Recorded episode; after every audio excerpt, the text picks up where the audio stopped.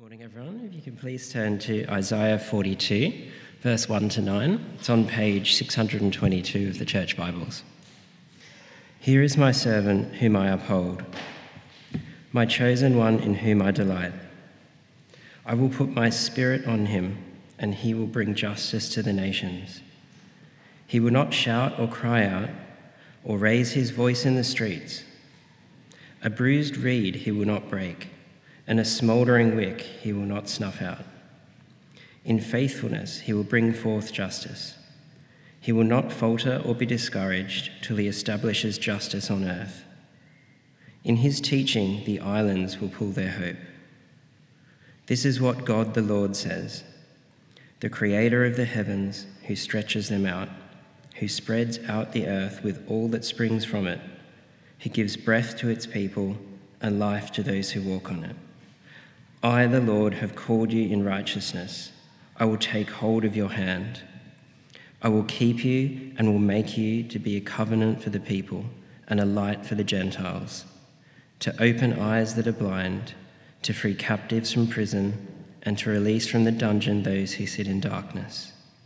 I am the Lord. That is my name. I will not yield my glory to another or my praise to idols. See, the former things have taken place, and new things I declare. Before they spring into being, I announce them to you. The second reading is from Matthew chapter 12, verses 1 to 21, and you'll find that on page 837 of the Bibles. At that time, Jesus went through the grain fields on the Sabbath. His disciples were hungry and began to pick some heads of grain and eat them. When the Pharisees saw this, they said to him, Look, your disciples are doing what is unlawful on the Sabbath. He answered, Haven't you read what David did when he and his companions were hungry? He entered the house of God, and he and his companions ate the consecrated bread, which was not lawful for them to do, but only for the priests. Or haven't you read in the law that the priests on Sabbath duty in the temple desecrate the Sabbath and yet are innocent? I tell you that something greater than the temple is here. If you had known what these words mean, I desire mercy, not sacrifice, you would not have condemned the innocent. For the Son of Man is Lord of the Sabbath. Going on from that place, he went into their synagogue, and a man with a shriveled hand was there. Looking for a reason to bring charges against Jesus, they asked him, Is it lawful to heal on the Sabbath? Said to them, If any of you has a sheep and it falls into a pit on the Sabbath, will you not take hold of it and lift it out? How much more valuable is a person than a sheep? Therefore, it is lawful to do good on the Sabbath. Then he said to the man, Stretch out your hand. So he stretched it out, and it was completely restored, just as sound as the other. But the Pharisees went out and plotted how they might kill Jesus. Aware of this, Jesus withdrew from that place. A large crowd followed him, and he healed all who were ill. He warned them not to tell others about him. This was to fulfill what was spoken through the prophet Isaiah. Here is my servant whom I have chosen, the one I love, in whom I delight. I will put my spirit on him, and he will proclaim justice to the nations. He will not quarrel or cry out. No one will hear his voice in the streets. A bruised reed he will not break, and a smouldering wick he will not snuff out, till he has brought justice through to victory. In his name the nations will put their hope. This is the word of the Lord. Well, hello, everybody. My name is Nick. If we're yet to meet, I'm one of your pastors here at 10 a.m. Neutral Bay. It's a real joy to be here to open the word. I'll ask you a question. Have you ever felt like you're not good enough? Have you ever felt like you just don't measure up? Like you just, no matter what you do, it's just never quite enough? Have you ever felt that sense of like, I don't know, worthlessness? Might be a word to capture that. Have you ever felt unworthy? I do. I do regularly. Ironically, the longer I spend walking with Jesus, the more and more I realize how unworthy I am. The more that I, I, get a glimpse of how beautiful and holy He is, it makes it clearer and clearer that that's not the reality of my soul. And as He continues to like iron out those parts of my life that aren't so great, that seems to be like, great, that's done. And then there's this another thing, right, where I just feel this sense I just can't measure up. I'm just not good enough. But what God has spoken to me, and I hope will speak to us today, is that failure is not something to be hidden away, something to be ignored or to pretend like it doesn't exist. No, failure is something that drives us deeper into the arms of Jesus. I'm learning that weakness is actually the place of strength. That an honest awareness of my brokenness is really actually the only path to becoming whole. There is no other journey, there is no other place to grow. Now, last week, if you were here, if you look just above in your Bible, what we looked at was this beautiful picture of Jesus saying, Come to me, all you who are weary and burdened, and I will give you rest. It's incredible. And in this invitation, he describes his heart. He says, I am gentle and humble in heart. The only time he ever explicitly says, This is who I am inside, he says, I am gentle and humble in heart. It's incredible. And that's what this passage is, Matthew 12. He said it right beforehand now we're going to experience it. So I, I, ain't got nothing fancy for you today. I don't have any cool like slides or quotes. I don't even really have any points other than I want us to encounter the heart of Jesus. So let's do it. If you got your Bible open, that would be really good. If you don't, grab one in the pew in front of you. If you want to use your phone, I forgive you. It's okay. You can do that. We're going to look at verse 1. Excuse me. It says this At that time, Jesus went through the grain fields on the Sabbath. His disciples were hungry and began to pick some heads of grain and eat them. I love this. It says, at that time. Remember, he's just said, Come to me, all you who are weary and burdened. Like that's what he said. And when he said it, where was he? He was in the grain fields with his disciples, a bit hungry, a bit peckish, you know. He's in the proverbial pantry looking for a midnight snack. He's, he's walking through and they're picking off bits of grain with their fingers. I love this because this is a picture of the goodness of God. If you know your Old Testament well, I didn't, I had to look it up. Leviticus chapter 23, verse 25, there's this, this beautiful little stipulation that God gives Israel that says, if you are poor, impoverished, hungry, unable to feed yourself, you can walk through anyone's field. Don't take your sickle and like just steal everyone's wheat or anything, but you can go with your, your fingers and just pick some grain. And that, that's God loving the vulnerable. And that's who our God is. The heart of God is such that He looks upon people who don't have everything that they need, who don't have it all together, and He loves them. It's there from the beginning. It's in Leviticus of all places. You know that book that you always give up Bible in a year on? It's there. It's the heart of God is that He loves the broken and the lowly. What I love most is look at, look at this again. It's Jesus that's in the grain fields. It's Jesus with his fingers picking off wheat because Jesus is impoverished. Have you thought about this? Jesus doesn't own any possessions except perhaps the clothes on his back. Jesus doesn't have an income or wealth. He's the poor person in this situation. He's the one who, who's just stepped into this lowly position where he's living his life and doesn't have a dollar to his name. It's incredible. And I love this because Jesus doesn't love us from a distance. Jesus doesn't like sit back on his throne with all of the world behind him and look at you and go, "Oh my gosh, you've got so many problems." The Lord bless you. You know, like he's not he's not from a distance just saying, "Well wishes. My, my prayers are with you. My thoughts and good vibes." No, he's been there. If you've ever been through a dark season and you've been sitting with a friend and they're talking with you, they're encouraging you. There is an incredible difference between a friend who loves you but hasn't experienced what you've experienced and a friend who has been there. Because when they speak, you know that there's weight. You understand that they know what you're feeling. Do you know that Jesus knows what you're going through? Jesus looks upon each of us and he says, I see you because I've been there. And that's the context that he loves us. It's incredible.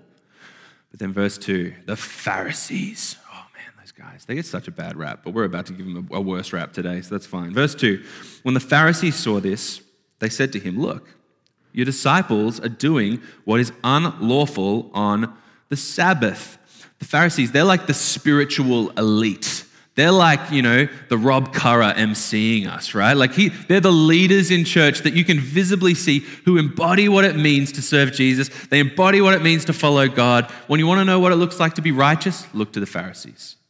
You want to know what it looks like to live a good life? Look to the Pharisees. You want to, you want to understand what it means to be a faithful Jewish man or woman? Look to the Pharisees. And here they are condemning Jesus on, on the Sabbath, which I just can't help but laugh at. Like, it takes confidence to look the infinite God in the eye who created the Sabbath and be like, well, you're doing it wrong, bro. Like it's, it's kind of hilarious when you really think about it. And if they really understood who they were talking to, this would be a moment for them, but they don't. They condemn him. We'll talk about this a little bit later, but, but they're effectively condemning him for a rule that they made up, not because of the Old Testament law. The Old Testament law God, oh, we saw it on this puppet show that Rowena did beautifully. God gives a gift in the Sabbath, a day in which you stop doing your work. It's like this is pre weekend, guys. Stop doing your work. You just rest, you nap, you have a feast, you enjoy yourself, and you worship God in your joy. It's incredible. It's this beautiful gift. Something I think we need to practice more, but I was told I shouldn't preach too much on that today because there's other stuff. So we'll do a Sabbath talk later. But there's this beauty of what God has given. The problem is that the Pharisees, in their legalistic desire to be like, I am righteous before God, they look at this kind of like beautiful thing of God saying, keep the Sabbath, and they go, well, like, okay, how do I know that I'm doing it? How do I know that I've kept the Sabbath well? How can I be like, yep, tick, tick that box? Well, I don't. So here's what we'll do we'll come up with a bunch of things that you can, you can't do, the X that you should do, the Y that you shouldn't do. And that way, when we can kind of hold it all together, I can go, well, look at me, God, I did it. I kept the Sabbath, right? They're, they're trying to come up with these boundary markers so that they can make sense of something that felt vague. I think because they're insecure. They're aware that they're not enough for God. And instead of owning that and coming to Him in, in the way that they were meant to and come to Him for mercy, instead they're like, well, I'll just do it myself. And I think sometimes that's what we do, right? We're going through life, we're, we're not the people that we want to be, we feel insecure, and rather than owning up to that and maybe being real with what's going on under the surface, instead we, we just kind of pretend that it's not real and we put some stuff in place that makes us feel better about ourselves. Well, I'm not as bad as that guy. I didn't kill anyone. Well, not today anyway. You know, like this, we, we find these reasons to make sense of ourselves. I think that's what these guys are doing. But Jesus isn't having it. Jesus pushes back. Verse 3, they're saying, like, hey, don't do the Sabbath. He says, Haven't you read what David did when he and his companions were hungry?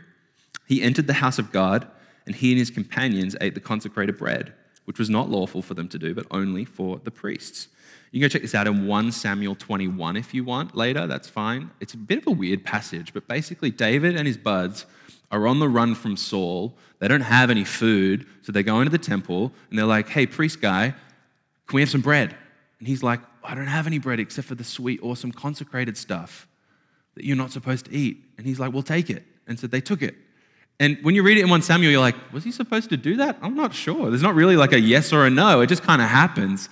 But Jesus is saying here, like, it was against the law, and yet it wasn't a problem. Why? Because look at verse 7. If you had known what these words means, I desire mercy, not sacrifice. Following the letter of the law is not the purpose of the law. It embodies the goodness and truth and beauty of God in the world. And so God is just right here being like, this law is not meant to be like guarded perfectly. It's meant to be something that drives us to find mercy in God.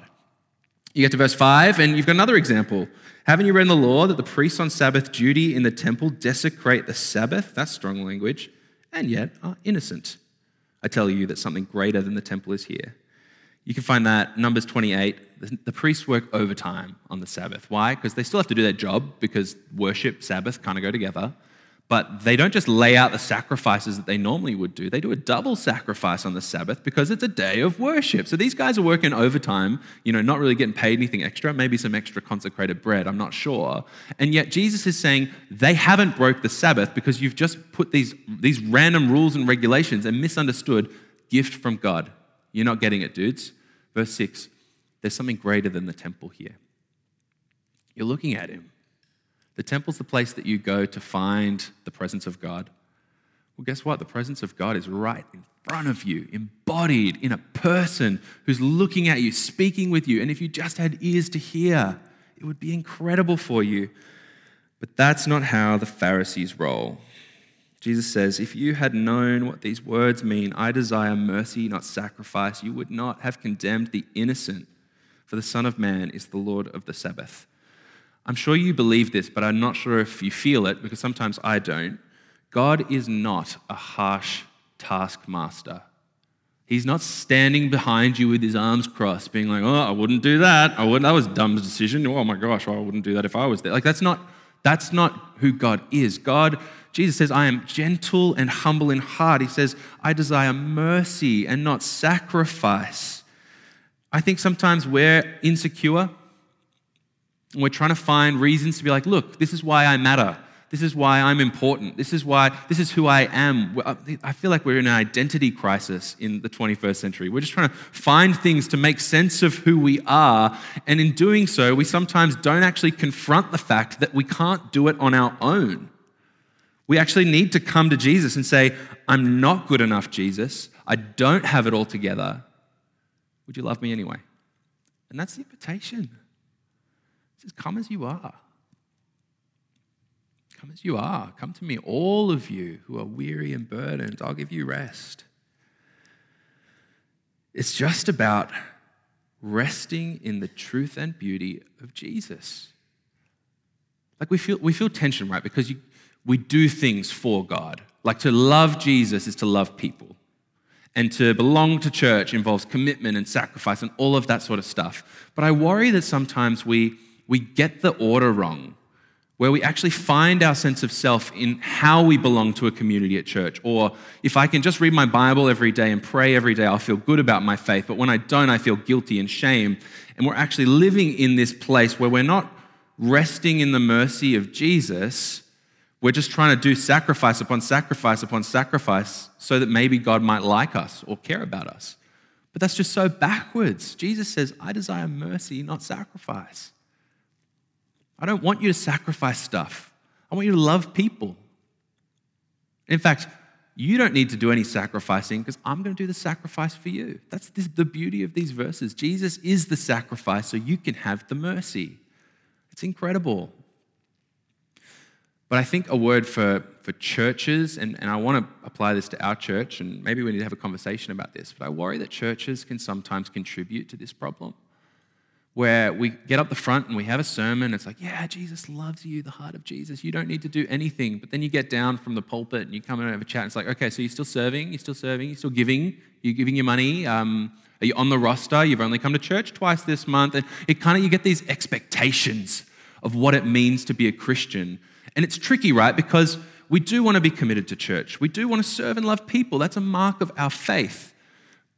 But we, we mustn't ever contribute to a culture where the benchmark of belonging is who you are rather than who he is.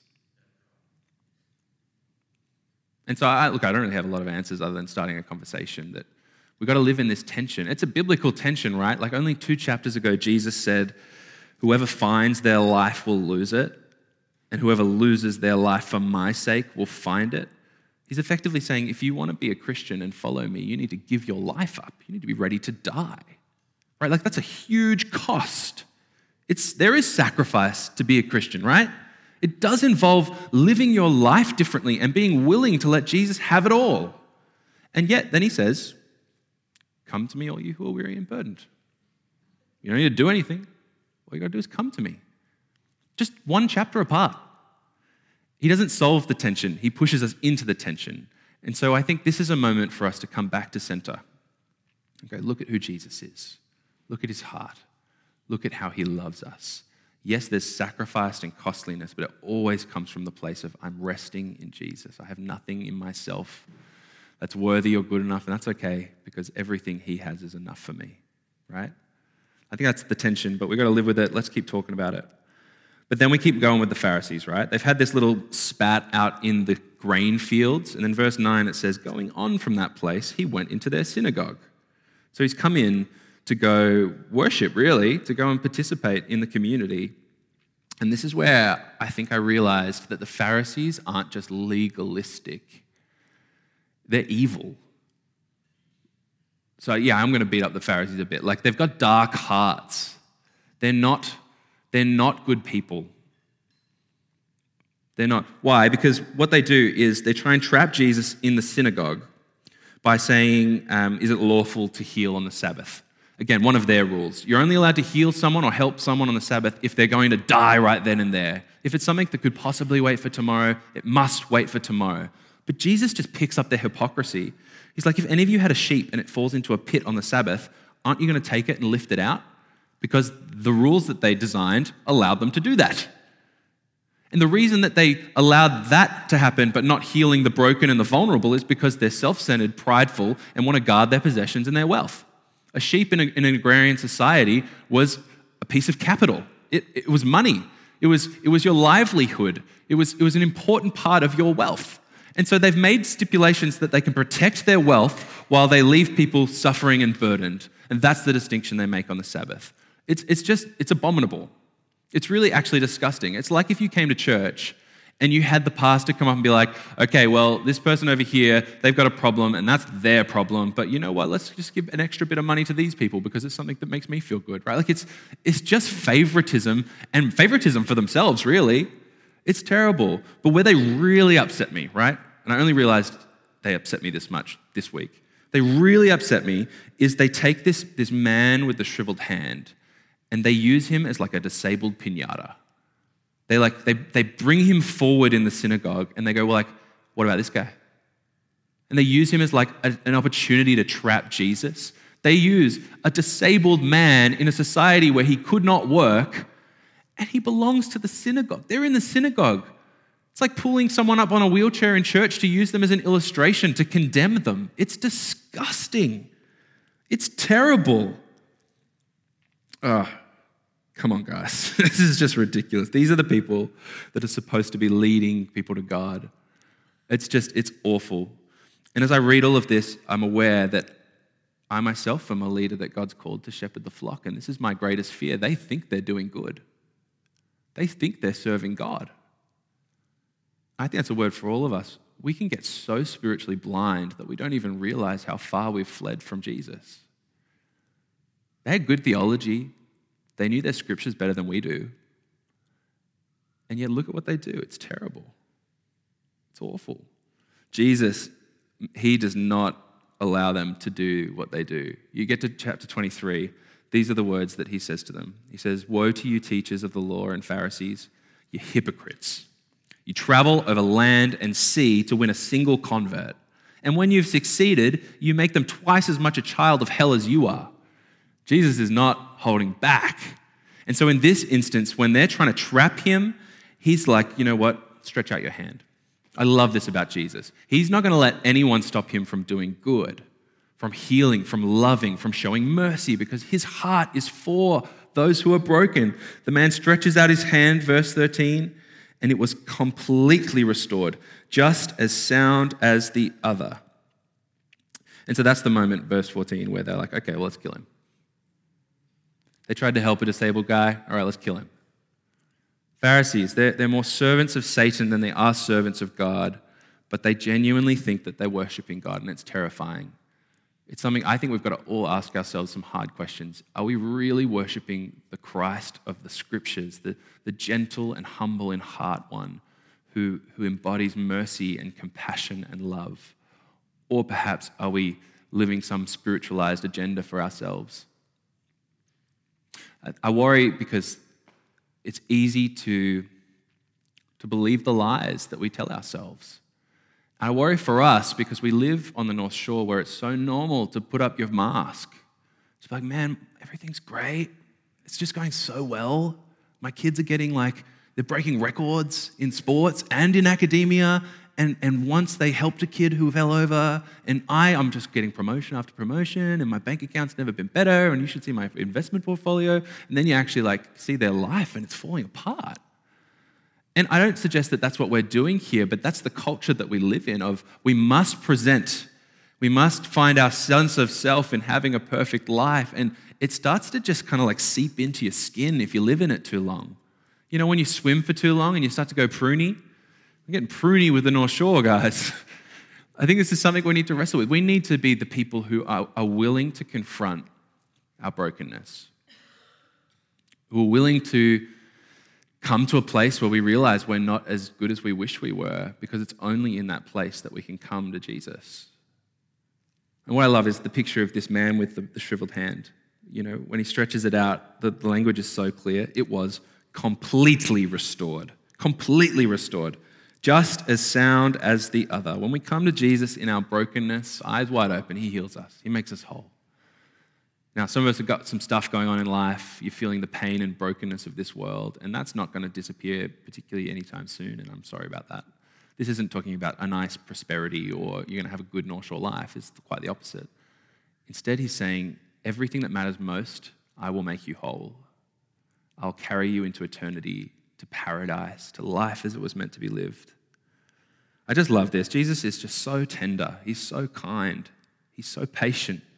He's so understanding. This man has been trodden upon, but now he's been loved and made whole. And that's, that's the picture for us. Uh, so I don't know what's, what, what's happened in your life. I don't know who you are deep in your soul, but you do. I think Jesus is calling us to come to him, warts and all. Lay it all at the foot of the cross, knowing that it is finished. You don't need to do anything other than come to him. It's incredible. So to finish, I just want to like rest, wrestle with this last little bit. If you look down at the bottom of the chapter, not the chapter, the section we read, there's a prophecy that it kind of just explains who Jesus was going to be. It's incredible. I'll read it for you. It says this Here is my servant whom I have chosen, the one I love, in whom I delight. I will put my spirit on him, and he will proclaim justice to the nations. He will not quarrel or cry out. No one will hear his voice in the streets. A bruised reed he will not break, and a smoldering wick he will not snuff out, till he has brought justice through to victory. In his name, the nations will put their hope. Justice to the nations. That word justice in the Bible gets your radar up because it's about the people who are oppressed and broken and suffering. Why did Jesus come? To bring wholeness to those who are broken. That's who he is. He will not quarrel or cry out. Everyone's expecting the Messiah to come with a sword, try and raise an army and overthrow the Romans. Instead, he just came, just the clothes on his back, and walked to a cross and died. He's humble. Verse 20 A bruised reed he will not break. These reeds, you'd find them beside the river, you'd pull them out, and they're very, very helpful in the ancient world. You'd make your flute, the you make a rod, you make a pen, everything like that. You would use a, reed. The thing with reeds is there's millions of them. So if you had a bruised reed, not completely broken, but just like a bit, uh, a bit flat, um, you just chuck it away. It's, it's useless to you. Just go find another one. Jesus says, even the bruised reeds I care about. I don't know if you feel like a bruised reed today. Jesus cares about you. He won't break you, He'll hold on to you. A smoldering wick. Have you ever had a candle where it's like the wick gets so small that it starts to like get some black soot up onto your roof? Beck, when she was first um, living out of home, had a candle that she'd left on and she lost her bond because of this soot thing. So now, whenever I see a small wick, I'm like, get that out of here. Get that, snuff that bad boy out. She says, I won't even snuff out the smoldering wick. You're, a smoldering, it's useless. Like it actually it's actually worse than useless. It kind of defeats the purpose of the candle. It's causing damage. And yet Jesus says, I'm not going to snuff you out. If you feel like that, you feel like you're a smoldering wick, Jesus looks at you and he loves you. The last line, in his name, the nations will put their hope. He's the one for every person that lives and breathes on this earth to find their hope. That's who Jesus is. The heart of Jesus. I desire mercy, not sacrifice. Jesus doesn't want your sacrifice, He wants to give you mercy. Jesus doesn't want you to grit it and bear it and you know do things for him without actually like living with him. He just wants you. That's who he is. There's a song we sing at church called Oh Come to the Altar. And the first line, I just love this. It's Are you hurting and broken within? Overwhelmed by the weight of your sin? Jesus is calling. Jesus is calling. I don't know if you realize this. Jesus is here in this room right now. The Holy Spirit that fills each believer is the presence of Jesus. He's right here in this room. He sees you. He's been where you've been. He knows you better than you know yourself. And He's calling to you just come to me. Come and receive my, my life and my freedom and my joy. You don't need to fix yourself. Just come as you are. So I, am going to give us a moment to reflect on that. I'm going to invite the band up.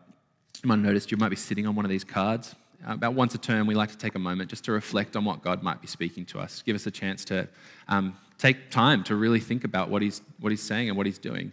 So these are a tool for you. Really love you to use it. And during the next song, after you fill it out, we'll um, come back around with the bag so you can stick them in. That's just something that we can be praying for you. Um, but I'd love you to take a minute or two just to reflect. What is Jesus speaking to you? If you're not already a believer, there's a little box here that says, I'd like to become a Christian. We'd love to walk that journey with you. If you want to find out more, there's a box there. If you're just visiting, we'd love to hear about that anyway because we love you. If you want to get baptized, confirmed, testimony, I'm not sure. But down the bottom, there's some lines. I'd love you to just write a couple of things that God might be speaking to you. Why don't I pray? And we'll just take a minute and then we'll sing.